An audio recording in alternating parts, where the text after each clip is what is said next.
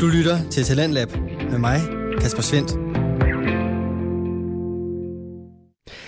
Hjertelig velkommen ind til programmet her på Radio 4, som deler nye stemmer, fortællinger og holdninger. De kommer i aften fra tre forskellige fritidspodcast. Det er det, vi præsenterer og udvikler på her i programmet. Og øh, vi skal i aften både forbi øh, Facebook, så skal vi en tur på Mælkevejen, og derefter et smut til Belgien. Vi kommer med andre ord vidt omkring i aftenens udsendelse, så lad os øh, komme i gang med den rejse.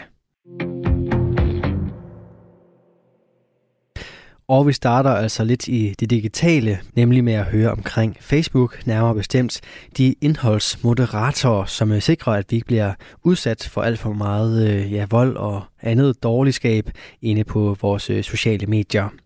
Det er en øh, historie, som øh, du får fra podcasten Frygteligt Fascinerende, der har verden Maria Kudal. Hun tager nemlig fat i de her begivenheder, fænomener og øh, personer, der bevæger sig på grænsen imellem det skrækkelige og det spændende. De historier, som på ingen måde viser de bedste sider af os mennesker, men som vi samtidig også bare må høre om. Og øh, du kan nu opleve Maria som øh, formidler og udviklende vært, og det springer alt sammen ud fra hendes store nørderi til de her forskellige begivenheder, fænomener og altså også personer. I aften skal det som sagt dreje sig omkring indholdsmoderatorerne hos Facebook, og øh, historien omkring dem får du her. Du lytter til Frygteligt Fascinerende. Du møder ind på arbejde i en høj bygning uden vinduer. Men til gengæld er den veloplyst af en himmel af blege lysstofrør. Sammen med flere hundrede andre til aftenvagten. Du har uro i kroppen, for dit job er benhårdt. De andre ser heller ikke ud til at se frem til en 8 timer lang vagt. Før du kommer indenfor, kan du se en gruppe, der står og ryger ved busskuret. Efter lugten og dømme, så er det ikke helt almindelige cigaretter. Du kunne faktisk også godt trænge til en joint, men den går ikke inden arbejde. Så bliver du sløv og arbejder for langsomt. Det må vente til bagefter. Det har du også en aftale med tre af dine kollegaer om. Du arbejder for et firma, der arbejder for Facebook. Og jeres opgave er at gennemse det indhold, som brugere har markeret som noget, der bryder med Facebooks retningslinjer. Og det er altså ikke for sarte sjæle. 8 timer med to stykker indhold i minuttet. Alt fra vold, stoffer og porno til konspirationsteorier, kvindehad og racisme. Du tager en dyb indånding, da du sætter dig foran din computer. Du har afleveret din telefon og dit smartwatch. Alle computerne er placeret i et åbent storrumskontor. Du gruer for, hvad du kommer til at se i dag. Velkommen til det her afsnit af Frygteligt Fascinerende, hvor vi dykker ned i den mørke verden af Facebooks moderatorer. Frygteligt Fascinerende er en podcast om alt det frygtelige, som alligevel fascinerer os. Her i Kort Fortalt giver jeg en kort intro til noget frygteligt fascinerende fra nær eller fjern historie. Velkommen til.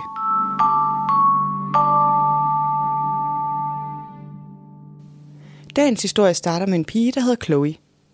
Og Chloe, hun får sit første angstanfald tre uger efter hun er startet i job som moderator hos Facebook. Det får hun efter hun for første gang ser en video af en mand, der bliver slået ihjel. Chloe er en af de unge mennesker, der har arbejdet som moderator til mindsteløn hos Facebook. Tre uger inde i sin oplæring bruger hun meget af sin mentale energi på at gøre sig hård over for de opslag, som hun bombarderes med hver time ud og ind på sit arbejde. Billeder af vold, almindelig porno, ulovlig porno, hadfuld tale, vanvittige konspirationsteorier. Hun er ganske få dage fra at gå fra at være under oplæring til at være fuldtidsansat moderator. Og det er så her, hun ser videoen under en oplæringssession i slutningen af hendes oplæring. Hun står foran sit hold af trainees. På en storskærm i lokalet kommer en video frem, som hverken hun eller nogen anden i rummet har set før. Og nu er det så Chloes opgave at se videoen og afgøre, om den skal fjernes fra Facebook eller ej, og forklare hvorfor. Chloe trykker play, og frem på skærmen kommer en mand, som bliver stukket gentagende gange med en kniv, mens han tryller en gerningsmand, som man ikke kan se på filmen for sit liv.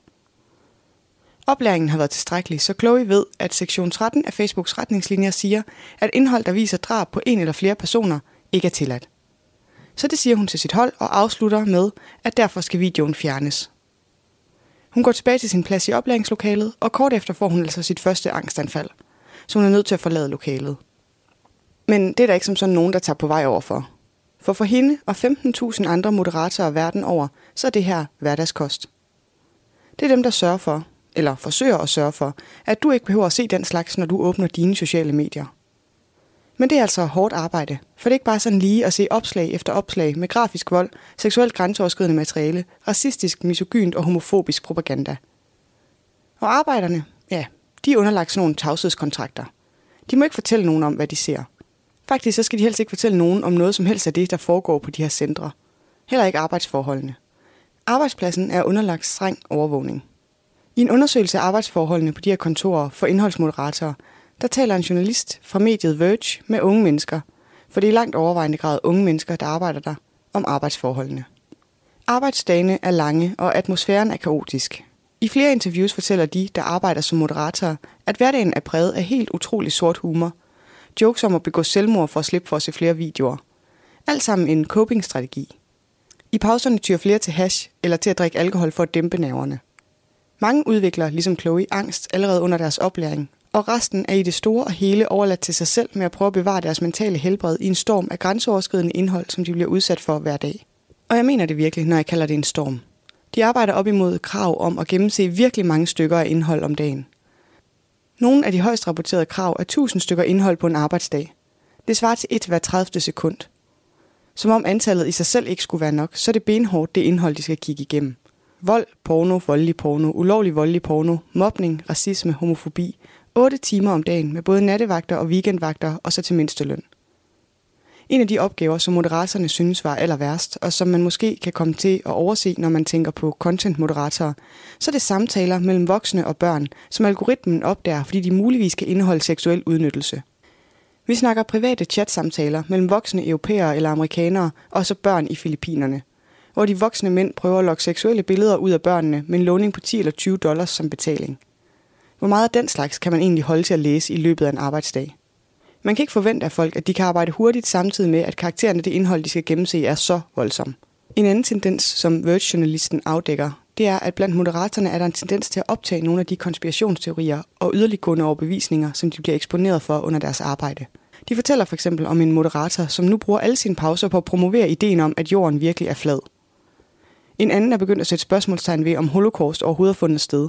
Flere har købt våben og tænker i flugtruter, uanset hvor de er. Og ideen om, at 9-11 er et inside job, er også udbredt. De her arbejdere, de står i frontlinjen, mens vores samfund skal forsøge at tilpasse sig til en digital tidsalder. Der findes ingen fagforening med fokus på de udfordringer, som man står i, når man arbejder med voldsomt indhold på sociale medier. Alt, hvad moderatorerne er udsat for, er et eksperiment. Som samfund skal vi tage stilling til, hvordan vi beskytter dem, der beskytter os. For selvfølgelig skal indholdet på de her platforme modereres.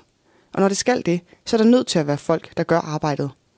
Men det er ikke en god grund til at overlæse moderatorerne med så meget frygteligt materiale, at de får depressioner, angst og stress. Løsningen er vel i virkeligheden simpel nok. Ansæt flere mennesker, så arbejdspresset på hver enkelt er mindre, og tag opgaven med at sikre deres mentale velbefindende alvorligt. Og før der kommer en heraf, jamen bliver det ikke meget dyrt, Maria, efter mig? Så jo, det gør det. Men Meta, som er firmaet bag Facebook, de har økonomi på størrelse med et mindre land. Ideen om, at de ikke kunne løse de her problemer, hvis de virkelig ville, er latterlig. Hvis du vil tjene milliarder på online-platforme, så er det din forbandede pligt at betale nogle af de milliarder for at sikre, at de platforme er gode steder at være, og at dine medarbejdere ikke knækker halsen i processen. Det var lidt om indholdsmoderatorer. Kort fortalt er frygteligt fascinerende. Researchet skrevet, optaget og redigeret af mig. Jeg hedder Maria. Næste afsnit kommer allerede næste uge, og du kan høre det i iTunes, Spotify eller der, hvor du normalt lytter til podcast. Husk at fortælle en ven om podcasten, hvis du tror, at de også kunne trænge til at blive frygteligt fascineret. Tak for nu. Du lytter til Radio 4. Det var aftenens første fritidspodcast. Her var det Maria Kudal og Frygteligt Fascinerende, en øh, podcast, som du kan finde flere episoder fra inde på din foretrukne podcast tjeneste, og også finde inde på det sociale medie Instagram, hvor jeg heldigvis godt kan love dig for, at der ikke øh, kommer de her forfærdelige videoer eller billeder, men til gengæld en masse hygge inde på de sociale medier og på de her forskellige podcast tjenester, og lige så hyggeligt er der også hos Astrospiren og verden Tasha Andersen. Det er aftenens næste fritidspodcast, og den har nok ikke så overraskende noget at gøre med astrologi. Astrospiren den øh, gør os klogere på, hvordan vi skal læse og forstå vores øh, horoskoper, og så fortæller vores vært også om, hvordan det hele hænger sammen. Det gør hun blandt andet via en evne til at imødekomme os, når vi måske lige skal have flere noter på, hvad øh, ascendanten lige er, hvordan det er med horoskopets huse, og som i aften, hvad det betyder, når planeterne står i opposition til hinanden. Det her det er nemlig andet afsnit om horoskopets aspekter, når det skal handle om oppositionen, og det er altså det, som øh, Tasha Andersen fortæller dig om lige her. Hej med jer og velkommen til. Vi øh, fortsætter rejsen videre i de fem primære aspekter, og i dag der dykker vi så ned i oppositionsaspektet. Sidste gang der handlede det om øh, konjunktionen, og der gik jeg virkelig meget i dybden med alt det tekniske omkring, øhm, hvad et aspekt egentlig er. Så hvis ikke du har hørt det afsnit, så måske lige gå tilbage og lytte til det først. Det giver nemlig lidt nogle forudsætninger til at forstå noget af det, jeg kommer ind på i dag. Både i forhold til øh, grader og vinkler og sådan, men også i forhold til den spirituelle astrologi, når jeg snakker om strålerne. Og så ligger der igen et øh, brevkassespørgsmål klar i indbakken, som jeg glæder mig rigtig meget til at svare på. Men lad os hoppe ud i det.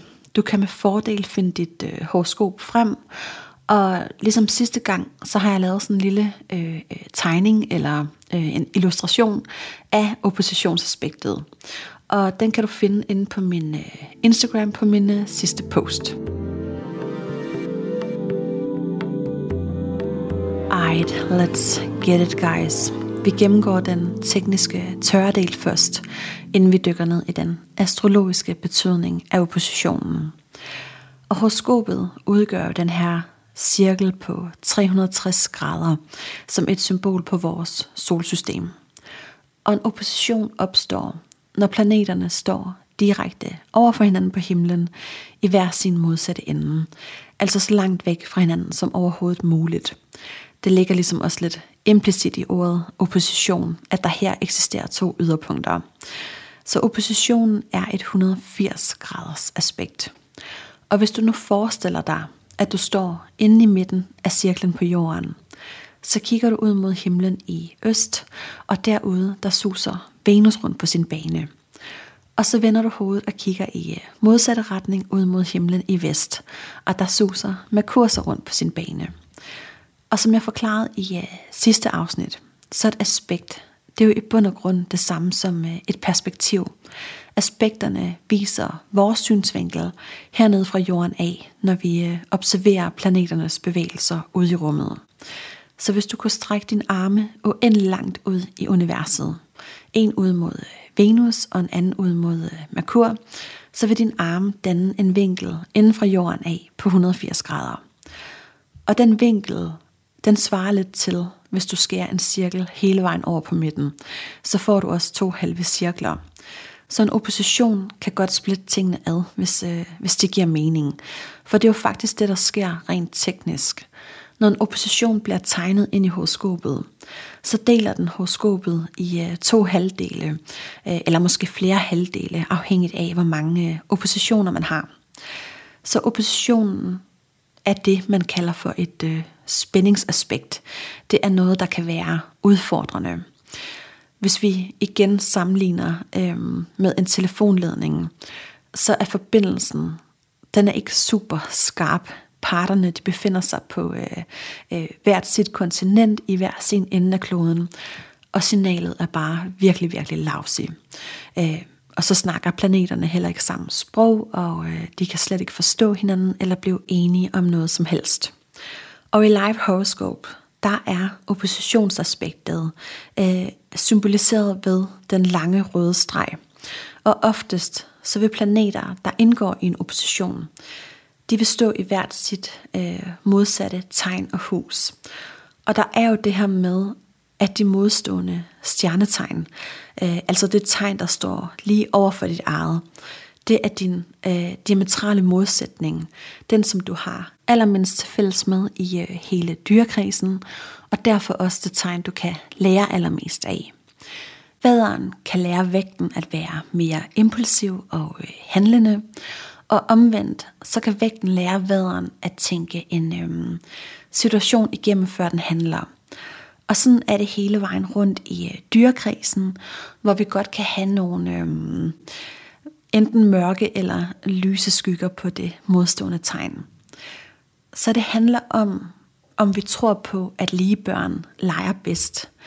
tror vi på, at det er bedst at dele børnene op, sådan så alle vædderne kan tumle rundt sammen i den øh, ene ende af gården, hvor de kan falde og slå sig og få øh, skrammer på knæ og albuer.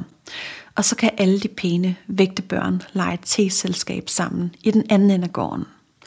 Eller tror vi på, at modsætninger tiltrækkes af hinanden, og at væderen og vægten kan komplementere hinandens svagheder og styrker. Og det spørgsmål, det handler om, hvor villige vi er til at kunne rumme hinandens forskelligheder. Hvor villig er væderen til at sidde med til øh, teselskab og tør vægten overhovedet at øh, risikere det pæne porcelæn. Nu bliver det meget uh, karikeret og fordomsfuldt, men sådan kan opposition faktisk også godt opleves for øh, den, der har den. Eller i hvert fald til en start, så er opposition et aspekt, der skaber splittelse. Det kan føles som at stå inde midt i skolegården og blive hævet i øh, hver sin retning. Men øhm, intet er så skidt, at det ikke er godt for noget. Der ligger nemlig et kæmpe udviklingspotentiale i oppositionen.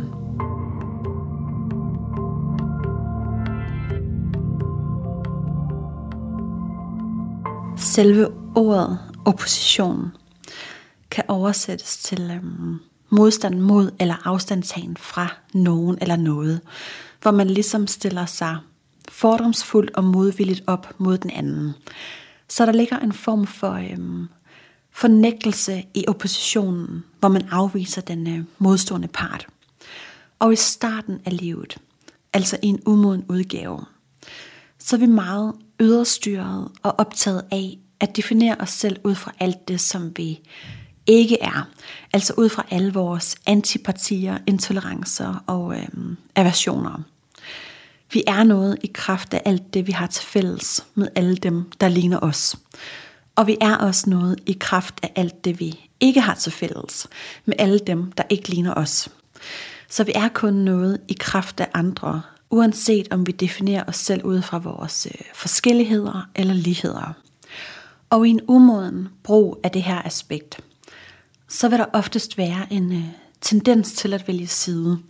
Vi vælger banehalvdel og stiller os i den ene ende sammen med den planet, vi øh, identificerer os mest med. Og planeten i den modsatte ende bliver så til idioten på den anden side. Så oppositionen viser i virkeligheden vores egne projektioner og skygger. Måske har vægten et forbudt ønske om at smadre al den pæne porcelæn på øhm, ægte er. Og det, som vi ligesom skal indse, det er, at idioten på den anden side, det er dig selv. Det er dit eget horoskop. Du er ejeren af begge planeterne. Og derfor så rummer du selv alle kontrasterne derimellem. Undersøgelser beviser faktisk også, at øhm, langt de fleste de finder en partner, som øh, ligner dem selv. Så når vi siger det her med, at lige børn leger bedst, så er det altså ikke bare en øh, skrøne. Vi bliver rent faktisk tiltrukket af en partner med øh, samme sociale status, samme indkomst, samme øh, uddannelsesniveau og udseende som os selv. Altså hvis du nu selv er en 8 på skalaen, så, øh, så går du ikke ud med en 2, vel? Det kaldes også for homogami, når vi bliver tiltrukket af en partner, der ligner os. Og det skyldes, at når vi møder en, som vi kan spejle os i, så føles det trygt og velkendt. Så det her med, at modsætninger mødes, det er altså ikke helt rigtigt. Eller det kræver i hvert fald, at vi kan se ud over vores egen bagage, som vi har med fra det miljø, vi er blevet præget af som børn. I det øjeblik, vi ikke længere identificerer os selv gennem social status, kulturel baggrund, uddannelse, indkomst og alle de her andre øh, ydre overfladiske ting, så kan vi begynde at være øh, nysgerrige, vi kan gå på opdagelse i hinandens forskelligheder, og blive forundret over, hvor anderledes der kan være over på den anden side af kloden, hvor de snakker et øh, helt andet sprog. Og det er selvfølgelig den modne og modige måde at bruge opposition på. Nemlig konstruktivt og med kærlighed, hvor vi beriger hinanden og mødes i en uh, samlet styrke, i stedet for at bekrige hinanden. Så oppositionen, Den kan enten skille os ad, eller den kan binde os tættere sammen.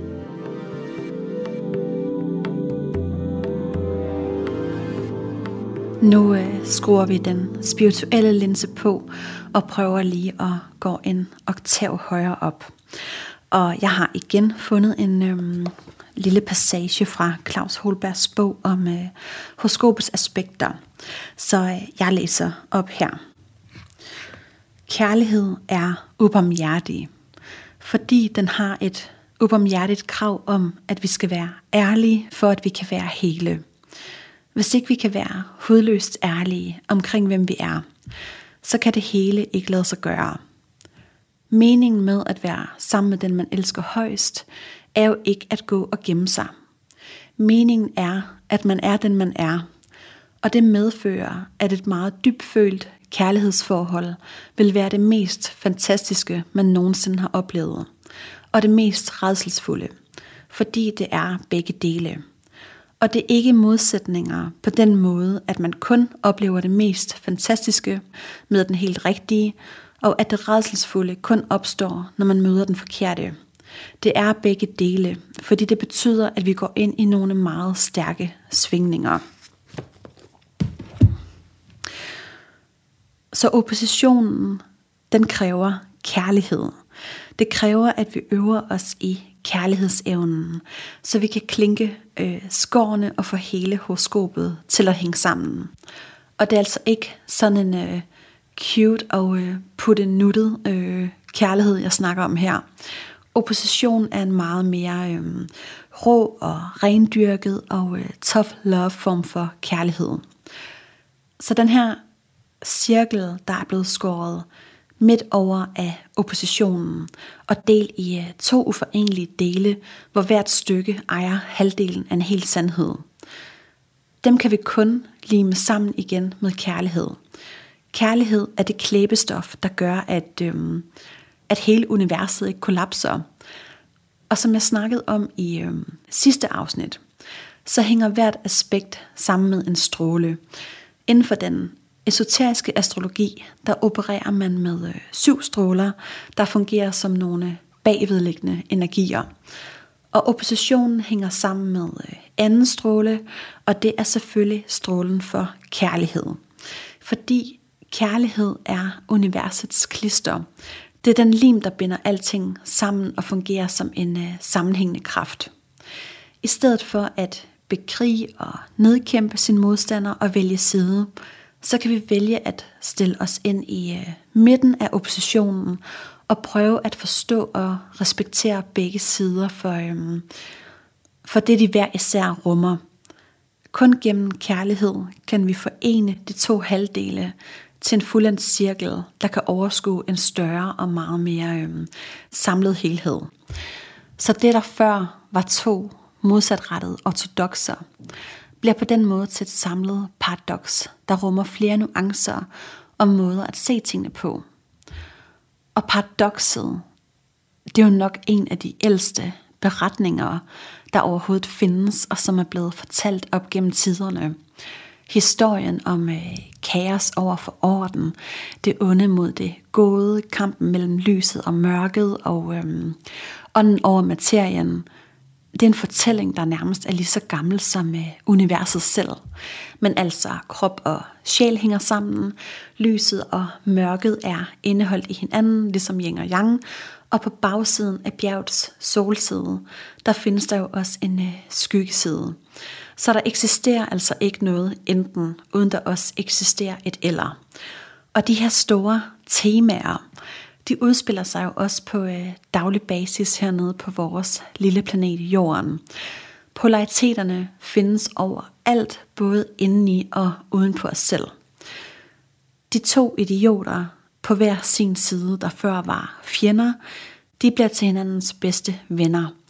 I stedet for at øh, frastøde sig hinanden, så tiltrækkes de af hinandens forskelligheder i et forhold, der er gensidigt afhængig af den anden, for at kunne eksistere. Men det kræver altså en virkelig, virkelig øh, kraftig superlim at forbinde de planeter, der står i hvert sit ringhjørne, så de kan forenes i øh, harmonisk øh, sameksistens. Og ligesom med øh, konjunktionen, så er der nogle planeter, der er lettere at forene i øh, harmoni end andre.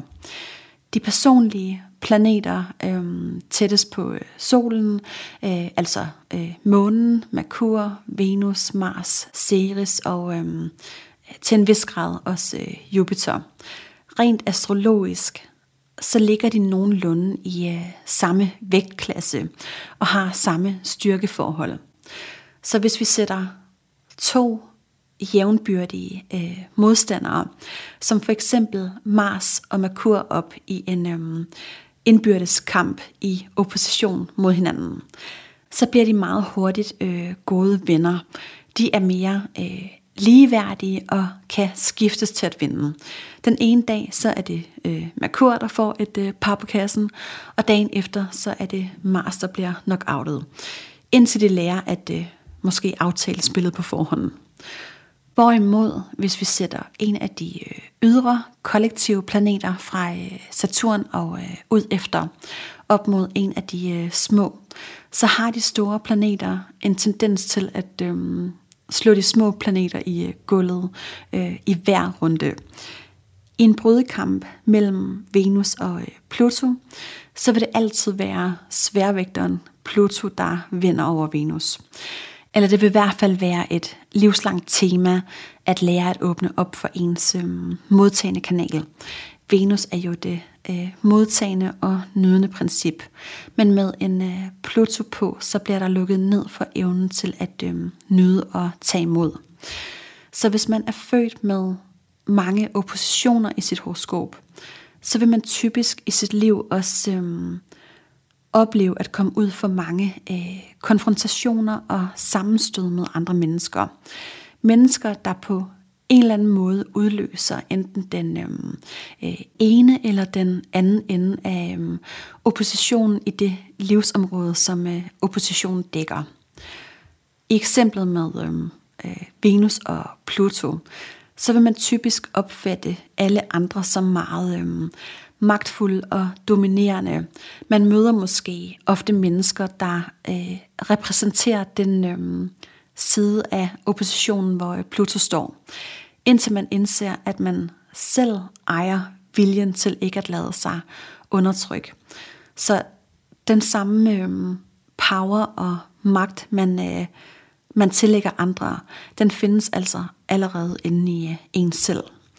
Og hvis det er øh, Saturn, den øh, store lærermester, der står i opposition og trykker en af de øh, små planeter, så vil man typisk opfatte andre som øh, kæmpe autoriteter og øh, meget, meget dygtigere og bedre end, øh, end en selv. Jeg har øh, øh, selv tre oppositioner i øh, mit horoskop, eller flere afhængigt af, hvordan man, øh, man ser på det. Jeg har Eris i øh, væderen i øh, 10. hus, i opposition til Ceres i vægten i 4. hus. Og så har jeg Jupiter i øh, fiskene, også i øh, 10. hus, i opposition til Haumea i Jomfruen i 4. hus.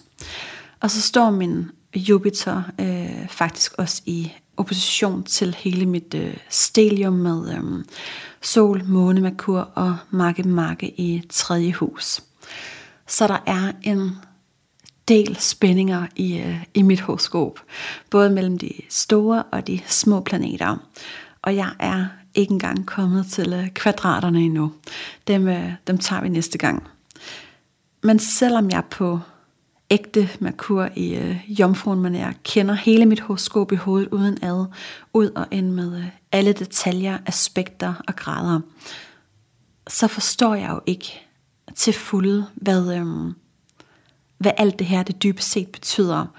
Jeg er ikke der i min udvikling, hvor jeg kan rumme og forstå, alle de bagvedliggende mønstre og spændinger, der ligger i øh, alle otte planeter, der indgår i øh, de tre oppositioner, jeg har. Det er de færreste mennesker, der bevidsthedsmæssigt kan rumme hele deres horoskop. Så jeg er slet ikke i tvivl om, at jeg har en øhm, masse blinde punkter øhm, og en masse mulighed for udviklingen. Og det er jo først, når vi har oplyst hele horoskopet med vores bevidsthed, når vi kan rumme alle planeter, og når vi kender alle afkrog og aspekter af os selv, at så har vi fuldført den opgave, vi kom herned med, nemlig at opløse det horoskop, vi er blevet øhm, inkarneret i. Og det kan jo tage mange øh, livsrejser, før vi når til, øh, til det stadie. Men jeg tror, at et meget øhm, stort øh, tema for mig, øhm, eller et af mine mange store temaer, det handler om at finde øh, balancen mellem øh, 10. hus og 4. hus. Altså mellem mit hjem og den øh, identitet, jeg knytter til øh, min familie, og hvordan jeg så øh, kan forene det med en øh, karriere, eller i det hele taget med at komme ud og blive synlig og, øh, og stræbe efter nogle ambitioner, der går ud over mit eget fundament. Fordi nu står min sol godt nok i, øh, i tredje hus, der blandt andet er øh, området for øh, kommunikation og øh, formidling. Men min sol, den står også øh, meget, meget øh, tæt på fjerde hus. Så den er altså i konjunktion med øh, IC, modsat min Jupiter, som er i konjunktion med øh, MC.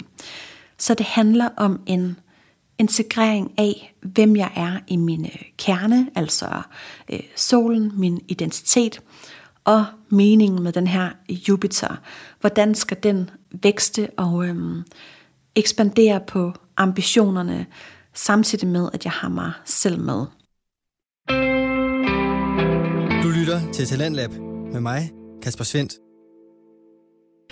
Vi er i gang med aftenens andet podcast afsnit her i Talents Lab. Det er programmet på Radio 4, der giver dig mulighed for at høre nogle af Danmarks bedste fritidspodcasts.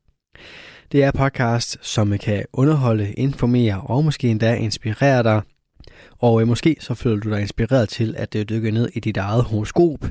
Det er i hvert fald det, du kan blive klogere på her i podcasten Astrospiren, som har verden Tasha Andersen.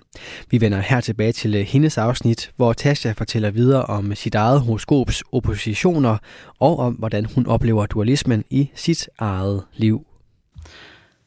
Og en af mine øhm, store skygger, da, da jeg var yngre, det var, at jeg jeg gemte mig nede i, uh, i natbuen ved øh, solen på IC, og så kiggede jeg op på Jupiter i dagbuen, på alle de øh, selvfede, selvpromoverende jubelidioter, der bare vil gøre øh, hvad som helst for at få en smule øh, opmærksomhed.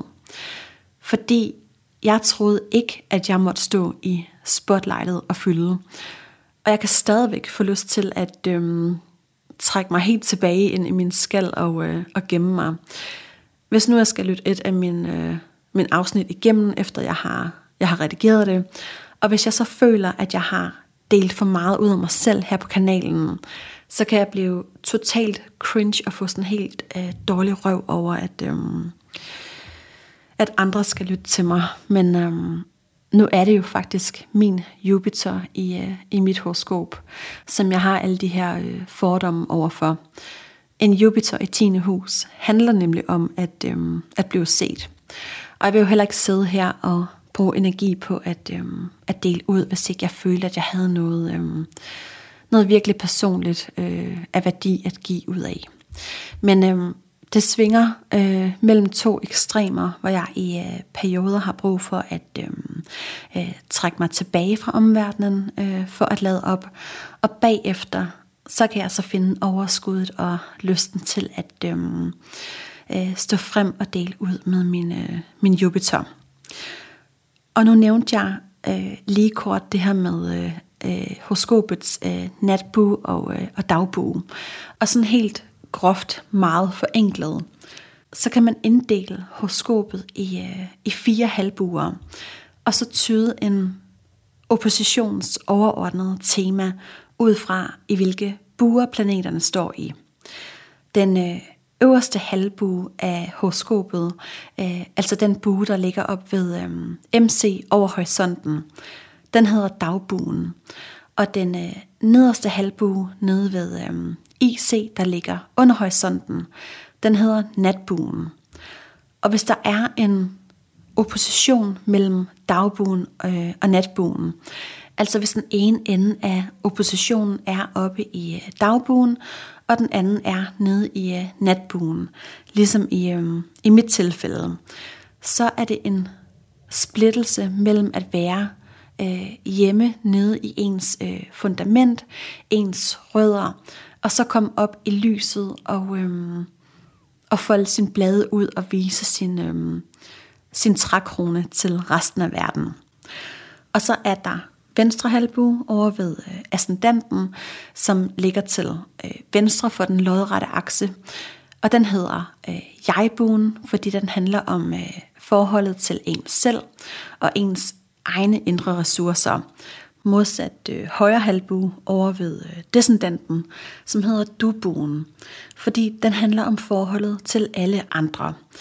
Øh, så ja, det er sådan meget øh, øh, enkelt, øh, groft trukket op, og i en horoskoptydning, der vil man selvfølgelig dykke dybere ned gennem alle lagene og se på øh, planeter i tegn og i hus øh, og aspekter osv. Men øh, tilbage til det, som, øh, som det hele handler om, nemlig at kunne se med kærlige, milde øjne på modparten. Ikke fordømme, men øve sig i rummelighed og kærlighed. Anden stråle øh, korresponderer også med øh, Jupiter og solen, som, øh, som begge to styrer hjertechakraet. Så udviklingen går altså fra at være øh, selvcentreret til kun at kunne øh, fagne sig selv, og så til at kunne fagne alle mennesker. Hele vores øh, solsystem er faktisk et andet stråleunivers. Så hjertets frekvens svinger på hele solsystemets øh, grundvibration, fordi kærlighed er universets klister.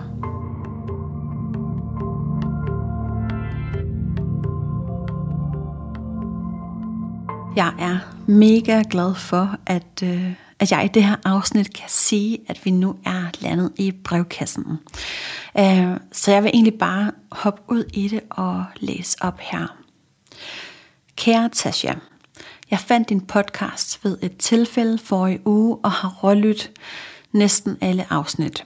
Så fedt med ægte astronørderi, og dejligt at mærke, hvor meget du brænder for det. Det kribler helt vildt i mig for at sende et spørgsmål til brevkassen. Jeg kunne jo egentlig stille dig tusind spørgsmål, men vægten her må vælge et. Mit spørgsmål går ud på, at jeg føler, at jeg hele tiden bliver sat på pause.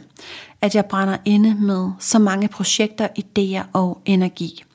Men når jeg vil i gang og udarbejde mine projekter, så kan jeg enten ikke vælge, hvilket jeg skal tage først, min hjerne fryser, og jeg ender med at gå rundt om mig selv. Eller også så ved jeg lige præcis, hvad jeg skal i gang med, og er super motiveret. Men så vågner jeg op med sygdom, feber, hoste eller barns syg osv. Jeg selv i begge mine graviditeter var jeg sygemeldt på grund af store gener. Så de to pauser frustrerer mig stadigvæk at tænke tilbage på. Når jeg er i gang, arbejder jeg meget effektivt og koncentreret, så jeg bliver så ked af det over ikke at kunne bruge den effektivitet til fulde. Det tager faktisk på mit selvværd ikke at føle, at jeg udnytter dagens timer til fulde. Jeg er så langsom til at starte, men når jeg så er i gang, så kører det bare. Før jeg fik børn, var jeg igennem en hård periode med stress og sorg, som også var en stor pause. Denne tid har lært mig at passe på mig selv, men den frustrerer mig samtidig også. Kan du se noget i mit horoskop, der kan hjælpe mig til en løsning? Jeg ved, at jeg har meget kardinalenergi og også en sol Mars. Og jeg ved også, at jeg skal huske at nære min tyremåne.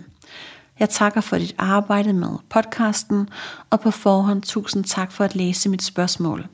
Kærlig hilsen en frustreret vægt med masser af skytte ascendant energi og tyremåne kreativitet. Tusind tak for dit spørgsmål. Øhm, det kunne lige så godt have været mig, der havde skrevet det her, for jeg kan virkelig relatere. Øhm, jeg vil starte med din Mars-konjunktion. fordi så er det her med at arbejde øh, og være noget i kraft af det, du udretter og præsterer.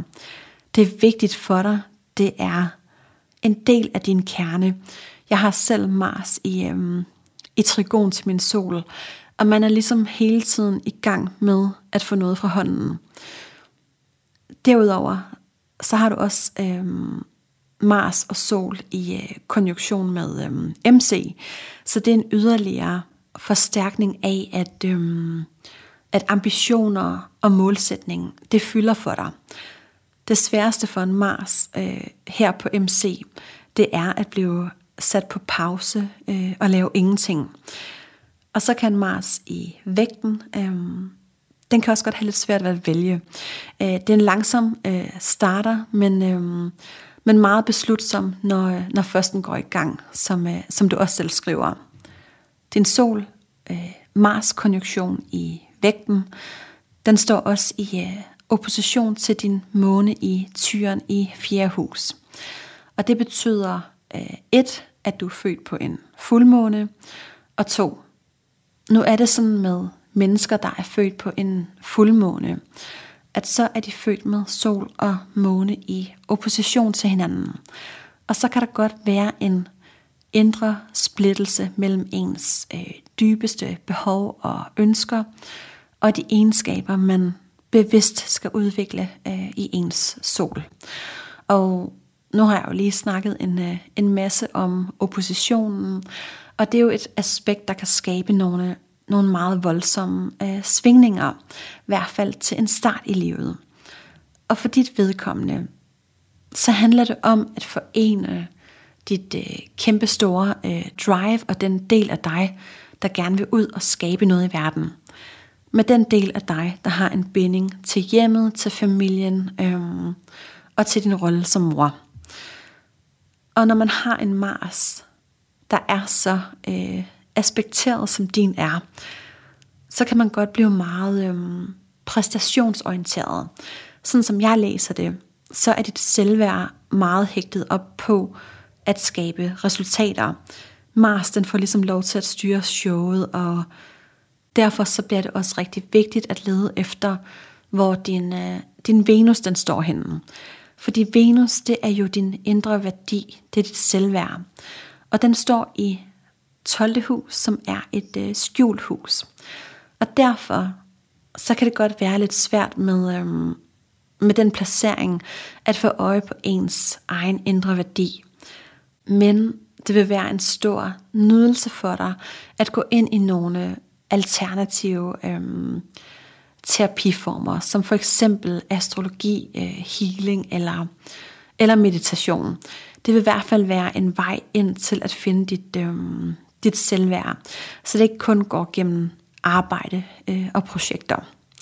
Og øhm, ja, hvad er der mere her? Øhm, så har du jo også et, øh, et stort kvadrat, hvor den her opposition mellem sol og måne øh, indgår. Og jeg vil ikke gå for meget ned i, øh, i det tekniske, men øh, kvadratet er et, et spændingsaspekt, og i et, øh, et stort kvadrat, så bliver alle planeterne ligesom øhm, øh, klemt fra alle sider, så det kan være svært at flytte sig og, øhm, og gøre noget som helst. Det, som jeg især lægger mærke til i, øhm, i det her store kvadrat, det er, at du har øh, Uranus, Neptun og Saturn i konjunktion i stenbukken i første hus. Og så i kvadrat til Sol og Mars, øh, og også i øh, kvadrat til månen i den, øhm, i den anden ende. Og når Uranus står i kvadrat til, øh, til Mars, så kan man godt blive sådan lidt øh, restløs. Ens måde at gå til en arbejdsopgave på, er ikke altid den mest øh, optimale, og ens nerver kan ikke altid klare arbejdspresset. Og det bliver også yderligere forstærket af, at Uranus står i første hus sammen med Neptun. Så du er kropslig sensitiv, og du har brug for at være alene øh, og være i ro. Og Neptun, fordi den jo er i øh, konjunktion med Uranus, så, øh, så laver den de samme aspekter, øh, og det samme det gør Saturn jo så også. Og Neptun i kvadrat til Mars, så er det ligesom om, at ens arbejde aldrig bliver godt nok, eller helt færdigt. Det kan ligesom hele tiden blive mere øh, fuldendt, fordi Neptun leder jo efter det perfekte, altså det, som er så perfekt, at man kun kan, kan drømme sig til det. Og alt det, som jeg øh, fortæller her, det er jo ligesom bare den astrologiske forklaring på alt det, du skriver. Og du spørger jo efter en, øh, en løsning. Og du skriver ikke noget om, hvornår du havde den her øh, store pause med stress og, og sorg. Men lurer mig, om det ikke var, da Saturn gik i, øhm, i transit hen over din ascendant øh, og første hus. Du har jo næsten lige været igennem din, øh, din første Saturn-runde. Fordi så har Saturn ramt sig selv og ligesom gået der frem og tilbage hen over øh, konjunktionen og pakket alle planeterne ud. Først så har den ramt øh, Uranus, øh, og så har den ramt øh, sig selv, og så Neptun, og så er den gået retrograd, og har ramt dem alle sammen igen på øh, tilbagevejen, øh, og så gået frem igen. Og det kan altså godt være den her transit, der har udløst øh, nogle af de her øh, store pauser, som du, øh, som du snakker om. Men Saturn er ligesom øh, løsningen, sådan som jeg ser det, det er den lærermester, vi skal igennem, hvis der er problemer med de øh, ydre planeter, øh, i dit tilfælde Uranus og øh, Neptun. Så nøglen ligger i din Saturn. Og for dit vedkommende, så beder Saturn dig om at passe på din krop, især på dit nervesystem. For det bliver altså hurtigt overbelastet. Og Neptun gør også, at du er ekstra modtagelig over for dine øh, omgivelser. Du ved nok, når vi er stresset eller i øh, underskud eller ignorerer kroppens signaler, så er vi også meget mere øh, udsatte og eksponeret for at øh, rave alt muligt øh, skidt til os. Så det handler på en eller anden måde om, at du skal acceptere din, øh, din krops grænser, acceptere dit nervesystems grænser. Saturn handler nemlig om grænsesætning, tid og erfaring. Og der hvor Saturn står, både i forhold til øh, tegn og hus, der har vi en opgave, vi skal lære at, øh, at mestre. Det er ligesom akilleshælen og ens øh, ømme punkt. Og Saturn i første hus, så har man det med at stille utroligt høje krav til sig selv. Man føler sig ikke øh, god nok. Og så står din Saturn jo også i, øhm, i stenbukken. Så det handler om, at du skal passe på ambitionerne. For du har det med at slå et, øh, et større brød op, end, øh, end du kan bage. Dine ambitioner skal gå hånd i hånd med dine evner, din erfaring og den tid, du har til rådighed. Så du skal lære at være realistisk. Fordi når Saturn står sammen med, øhm, med Neptun i en, øh, en konjunktion, så kan man nogle gange godt have øh, nogle lidt urealistiske forestillinger om, hvad man kan nå inden for en given tid. Neptun har det jo med at sløre virkeligheden. Så du skal lære, at der er grænser for, hvor meget du kan nå, og at dine ambitioner er underlagt tidens begrænsninger. Du har evnerne til at kunne øhm, realisere dine drømme og projekter. Du har faktisk rigtig mange øh, gaver og evner med dig. Du har en øh, stor trigon i jord, og en trigon er i sig selv et meget øh, positivt aspekt. Øh, eller det er også lidt forkert at sige, fordi der er ikke nogen negative aspekter, men en trigon er virkelig powerful. Det er noget, man er rigtig god til, noget, der føles let og lige til. Og i jord, så er det en evne til at realisere sine projekter, føre dem ud i livet og få dem til at lande på jorden øhm, og rent faktisk blive til noget. Men nu indgår den her øh, konjunktion med Saturn, Uranus øh, og Neptun, den indgår som den ene af de øh, tre hjørner i din store. Og når noget står i en konjunktion, så er det en gave, men før du kan gøre øh, brug af den, så skal du ligesom øh, først pakke gaven op. Og indtil da, så ligger energien for de her planeter ligesom og slumrer. Så det er lidt ligesom en øh, skammel med øh, tre ben, men hvor det ene ben sover. Så trigonen, den øh, halter måske lidt, øh, kan man sige. Den er ikke så tilgængelig. Det er først, når du lærer at acceptere dine begrænsninger, så kan du begynde at skabe øh, og manifestere inden for rammerne, i stedet for at kæmpe mod øh, tiden. Jeg er sikker på, at du gør det øh, meget, meget bedre, end, øh, end du giver dig selv øh, credit for. Du skriver, at selvom de her store pauser har lært dig at passe bedre på dig selv, så kan du stadigvæk godt blive frustreret over at tænke tilbage på det. Og selvom du med din øh, fornuft øh, og vægtelogik godt ved, at øh, okay, nu kan jeg mærke, at der er noget øh, influenza på vej, eller nu er den mindste igen snottet og hjemme fra øh, vuggestue. Selvom du med dit intellekt ved, hvad du skal gøre, øh, og hvad situationen kræver, så tror jeg ikke, at du inderst inde 100% har accepteret det. Men kreative, sensitive, skabende mennesker har altså brug for at lave ingenting. Det er ligesom en del af den kreative proces, som du ikke kan tage ud af ligningen. Og den del af processen, den tror jeg, du skal blive rigtig gode venner med, øhm, og slutte fred med, måske øh, ligefrem begynde at dyrke den. Men tro mig, jeg forstår dig øh, så godt. Jeg vil også selv ønske, at jeg bare kunne pløje igennem som sådan en øh, menneskelig øh, bulldozer og få flyttet store, tunge mængder arbejdsopgaver på en gang. Men øh, det kan jeg bare ikke. Øh, jeg har ikke et aspekt mellem øh, Mars og Pluto, der gør, at, øh, at jeg kan det. Og det er oftest øh, den forbindelse, som gør, at, øh, at nogle mennesker, de kan blive ved med at øh, presse sig selv til, øh, til det yderste, og bare klø øh, på og klø på med en øh, vilje af stål.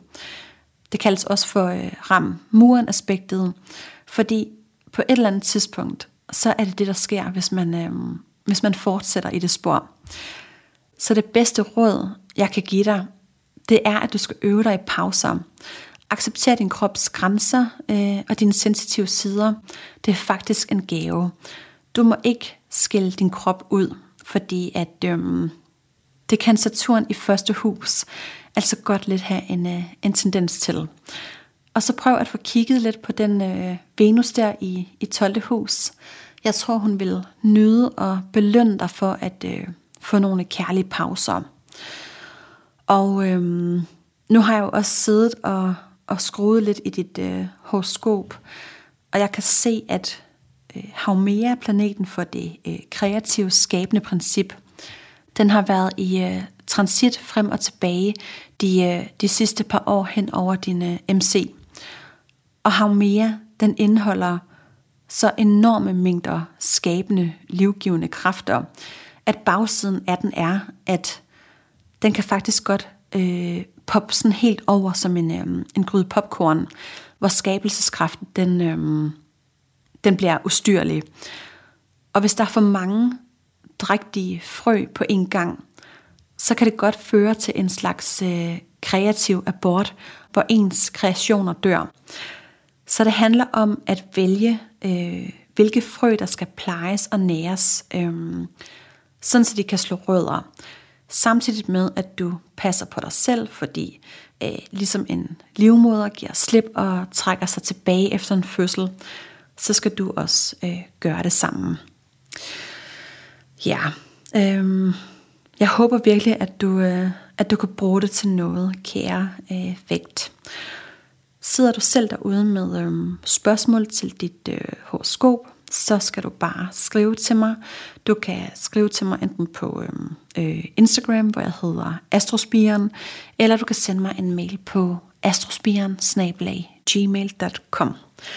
Og det var faktisk alt, hvad jeg havde om øh, opposition for den her gang.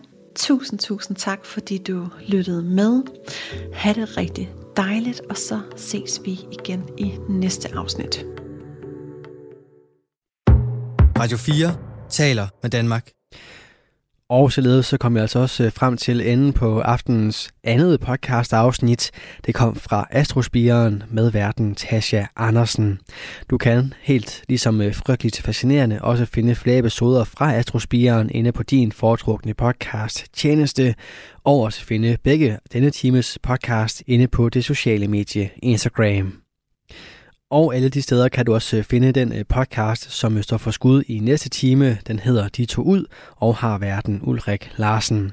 Vi skal i næste time med Ulrik og podcasten et øh, smut til Bruxelles, men først så skal vi have en omgang nyheder her på Radio 4. De bliver leveret til dig af verdens bedste nyhedsoplæser.